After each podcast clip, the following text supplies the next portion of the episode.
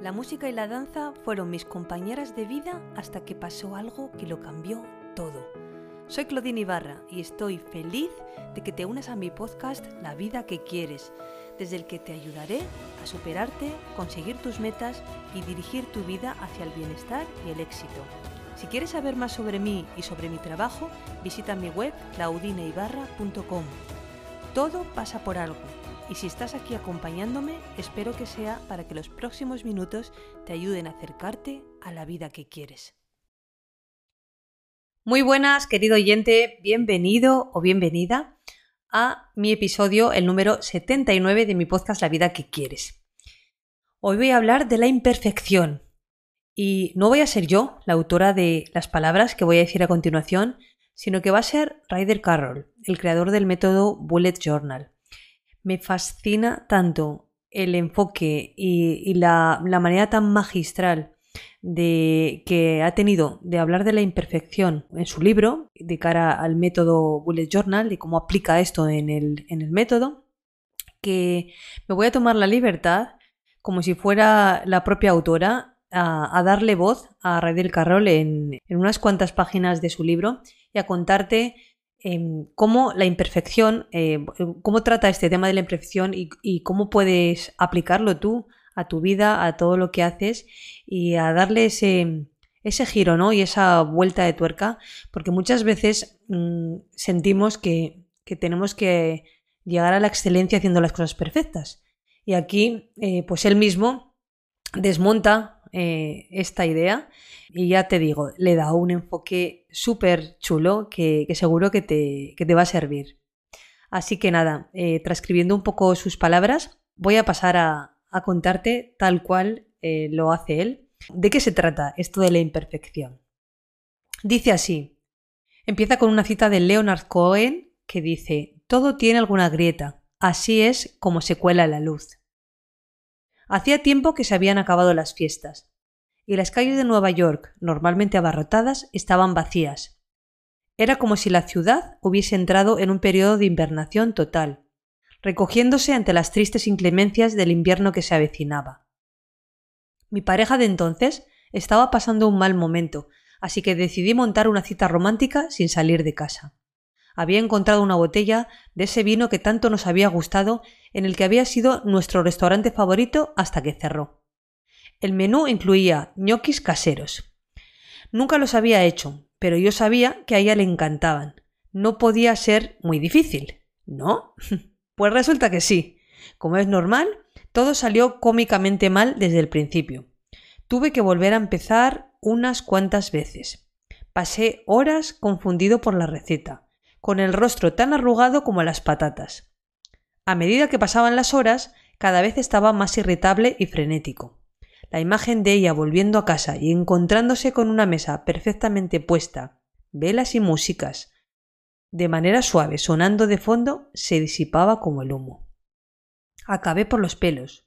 Ella entró, vio la mesa, soltó las bolsas y saltó a mis brazos apoyando su frío rostro en mi pecho. Cuando me miró, su amplia sonrisa se desvaneció y me preguntó qué me pasaba. Nada, respondí malhumorado y sacudiendo harina de mis pantalones. Ella se sentó y empezó a decir lo maravilloso que era todo, pero yo estaba demasiado ocupado pensando en todos los errores que había cometido preparando la comida. Eso estaba crudo, lo otro demasiado frío. Me estaba comparando con lo que había esperado que fuera, una imagen perfecta en mi mente. Lo único que no vi fue lo encantada que estaba por mí y por mi gesto y cómo su alegría se fue diluyendo a medida que yo insistía en todo lo que podía haber hecho mejor. Logré estropear el ingrediente más importante de la cena, el tiempo que pasamos juntos. Y todo porque quería que todo fuera perfecto. La perfección es un concepto dañino y antinatural. Digo antinatural porque, por lo que sé, no hay una sola cosa en el universo físico que, tras ser examinada en profundidad, pueda cumplir con nuestra definición de perfección, sin mácula e inmejorable. Ni siquiera nuestros estándares de medida cumplen con ese requisito. Por ejemplo, el prototipo internacional del kilogramo, cariñosamente denominado Le Grand K, fue creado en Francia. Es el objeto físico que fija el estándar de una de las medidas de peso más usadas en el mundo. Se mandaron duplicados a todo el mundo para que otros países los usaran como estándares. Resultó que, con el tiempo, aquellos objetos perfectos habían cambiado individualmente de masa. En el caso de un peso estándar, ese es un problema grave. Al fin y al cabo, la perfección absoluta no debería poder cambiar. Por eso, hoy en día, esos estándares se expresan en forma de ecuaciones y conceptos. Tú ahora podrías contraatacar diciendo, ¿y qué pasa si saco un 10 en un examen de matemáticas? Sería un resultado perfecto.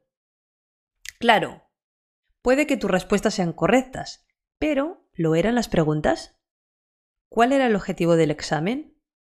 ¿Era una forma perfecta de medir tus habilidades?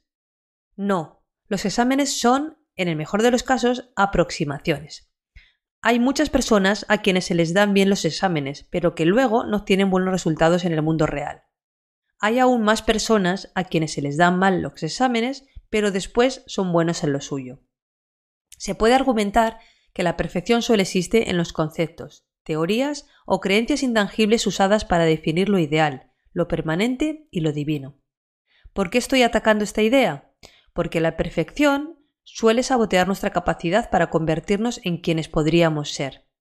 Somos criaturas maravillosas, pero imperfectas, y hay pocas cosas que lo dejen más claro que nuestra intervención de estándares inalcanzables a los que aferrarnos. Así que, nuestras aspiraciones a menudo se marchitan en el árbol porque no somos capaces de hacer realidad los ideales mal informados que tenemos sobre nuestro cuerpo, nuestra mente, nuestros logros y relaciones. No ser perfectos es una de nuestras mayores fuentes de autoodio. Es un mal uso de la intencionalidad, mediante el cual invertimos tiempo y energía en deshacer nuestro progreso. Destruimos nuestros planes, nos comprometemos con comportamientos contraproducentes y empoderamos a nuestro crítico interno. El gran error es pensar que la alternativa a la perfección es el fracaso. Por suerte, la vida no es binaria. Existe dentro de un rango. En un extremo tenemos lo inalcanzable, la perfección. En el extremo opuesto, lo que no podemos evitar, el caos. Toda la belleza que existe en este mundo está en el equilibrio. En Japón existe el término wabi-sabi, el wabi-sabi proclama que la belleza de un objeto se encuentra en sus imperfecciones, completamente opuesto a la perspectiva occidental, que suele igualar perfección y belleza. El wabi-sabi celebra la transitoriedad, la individualidad y la naturaleza defectuosa de las cosas. Son estas cualidades lo que las hace únicas, genuinas y bellas, las grietas del jarrón, los nudos de la madera, las líneas de la piedra, las salpicaduras de tinta. Refleja las filosofías budistas, en las que la sabiduría procede de estar en paz con nuestra naturaleza falible. Aceptar nuestra imperfección pone el acento donde debería estar, en la mejora continua. Esta forma de pensar hace que los errores dejen de ser minas antipersona y los convierte en señales que nos indican el camino a seguir. Al celebrar la transitoriedad, el cambio universal de todas las cosas, el wabi-sabi promueve un camino de indulgencia con oportunidades ilimitadas de progreso. En la práctica. Vamos a pasar a explicar cómo esto lo puedes llevar a la práctica en tu agenda Bullet Journal siguiendo el método. ¿Cómo vamos a practicar esta imperfección? Pues Ryder Carroll dice lo siguiente. Bueno, ahora estarás pensando, soy muy consciente de mi humanidad, no necesito practicar más mi imperfección. Esto no va de cometer errores a propósito, sino de reformular nuestra respuesta ante ellos. En la meditación, el objetivo, si es que podemos llamarlo así, es estar presente. Al desenredarnos de nuestros pensamientos, podemos verlos con objetividad. Es más sencillo decirlo que hacerlo. Incluso los practicantes más experimentados se ven consumidos por sus pensamientos de vez en cuando, la clave es darse cuenta de que estamos atascados en un pensamiento y salir de él. Es más, consiste en percibir el deambular de la mente no como un error, sino como una oportunidad. Cada vez que vuelves al presente, fortaleces un poquito tu capacidad de concentración. Así, empiezas a ver un defecto con curiosidad en vez de juzgarlo. ¿Eres una de esas personas que se esfuerzan porque su libreta sea perfecta? A lo mejor no tienes una letra muy bonita, o no tienes las habilidades artísticas para embellecer tu libreta. ¿Eso importa? Solo si tú quieres. Puedes ver tu libreta como una muestra de tus imperfecciones o como una prueba de valentía. Esas líneas torcidas y esas letras vastas son el retrato de alguien que se esfuerza por aprender y lograr un cambio positivo en su vida. Puede que no sean perfectas, pero son indudablemente bellas. ¿Sueles abandonar libretas cuando cometes un error o empiezas algo mal? Si es así, crea una colección de imperfecciones. Dedica algún espacio de tu libreta sencillamente a soltarte. Puedes empezar escribiendo tu nombre con la otra mano. Carabatea, raya, Haz lo que quieras. Haz lo que más miedo te dé que pueda fear tu libreta. ¿Eso hace que tu bullet journal sea menos valioso? No. Podría incluso decirse que lo hace único. Cuando te encuentres obsesionándote con hacerlo todo perfecto, recuérdate que es solo una herramienta. Lo que cuenta es lo que estás construyendo en ella. Al aceptar que no podemos ser perfectos y que cometeremos errores, podemos volver a ponernos a trabajar. Cambio bueno. ¿Acaso la mejora o el desarrollo personal no buscan en última instancia la perfección? Depende del objetivo que te hayas puesto. En lugar de buscar la perfección o esforzarte por ser mejor que los demás, busca oportunidades para mejorar continuamente. Como dicen que escribió Sheldon, ser superior a tu compañero no tiene nada de noble. La auténtica nobleza consiste en ser superior a tu antiguo yo. Para apreciar por completo el wabi-sabi como modelo de crecimiento personal, ayuda a mirar un poco más de cerca la cultura en que se creó. Los japoneses tienen una larga tradición de elevar la artesanía a niveles místicos, ya sea la carpintería, el trabajo con el metal o incluso la envoltura de paquetes. Se centran mucho más en la maestría que en la perfección. La maestría, a diferencia de la perfección, acepta tanto la transitoriedad como la imperfección, porque es un proceso, un estado del ser, no un objetivo final. Es el resultado continuo de la mejora y el aprendizaje.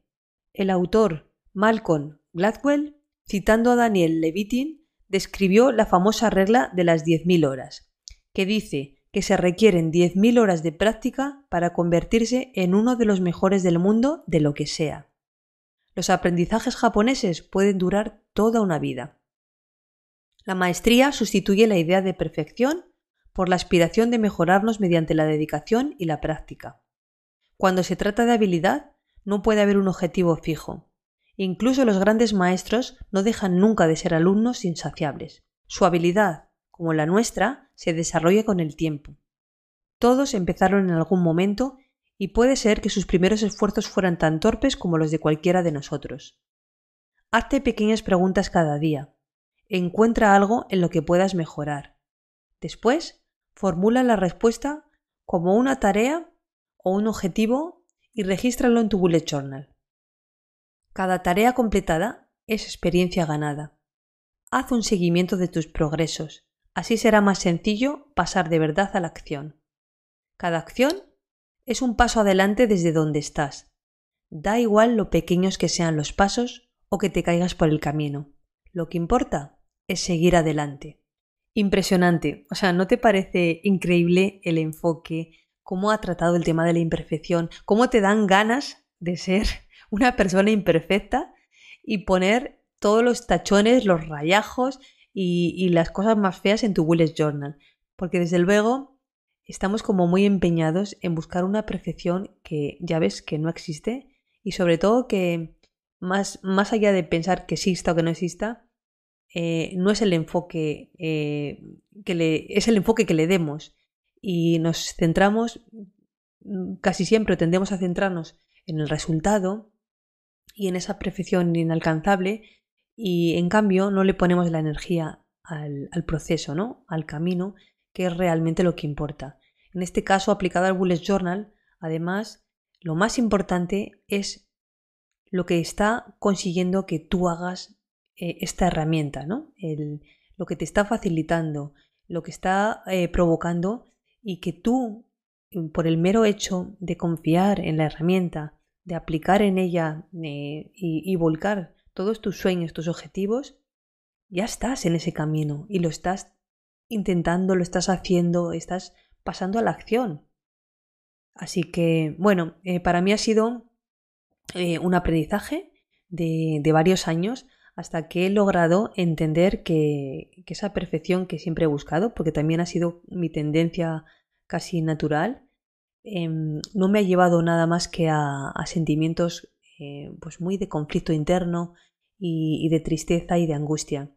En el momento que, como se suele decir ahora, fluyes y entiendes que, todo lo que haces eh, sale de una forma mucho más eh, amable y que, y que el fin eh, no es conseguir la perfección, sino lograr, mejorar, evolucionar, cambiar, crecer, bueno, pues eso lo cambia todo, nunca mejor dicho. Así que nada, te invito a que eh, tú mismo hagas esa reflexión con, con, todo esto que acabas de escuchar, aplicando esta, este concepto de la imperfección con este enfoque en tu vida, en tus cosas y nada más, me despido hasta el próximo episodio, espero que te haya sido súper útil y seguimos escuchándonos. Un abrazo fuerte, cuídate mucho y hasta pronto. Muchas gracias por haber escuchado este podcast. Si te ha gustado, me ayudarías mucho dejándome un comentario, una reseña o compartiéndolo con personas que creas que les puede servir. Puedes escribirme a través de mi web claudineibarra.com y en mi cuenta de Instagram claudine.ibarra. Te espero en el próximo episodio para seguirte inspirando a crear la vida que quieres.